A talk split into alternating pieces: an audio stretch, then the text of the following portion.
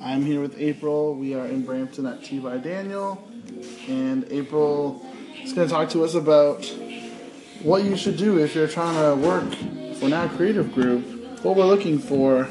For sure. First of all, this is my first time in Brampton in a very long time, and my first stop was T by Daniel. Um, Shout out. he's an awesome guy, and he was on our panel a couple months ago, and he was a very pleasant person to have in our space. So I'm happy to be able to come here and support him.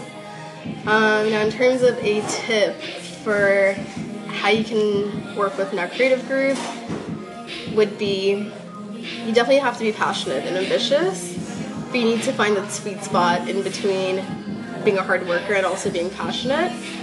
Because at the end of the day, our clients are waiting for things, and not only do we, do we want to deliver, but we want to deliver the best work, and the, they need to see that the passion's there, but also needs to get there in a timely manner. So Right. I think that's the, that's the best advice I can give you is work hard, but don't compromise your passions and ambitions, and then be passionate, but don't compromise, you know, good work ethic.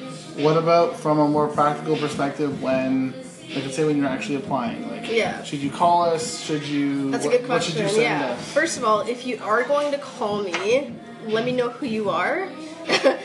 Because yeah, it's great that you're being proactive in calling, but oftentimes people will call and be like, "Hey, where do I, where do I go to give you my resume?" I'm like, "Just email it to us," and that's the end of the conversation. Right. Um, so yes, if you want to apply, do do an email, but follow up with a call maybe, because I get applications all the time, but no follow up. So that'd be a good thing, especially if you're applying for BizDev.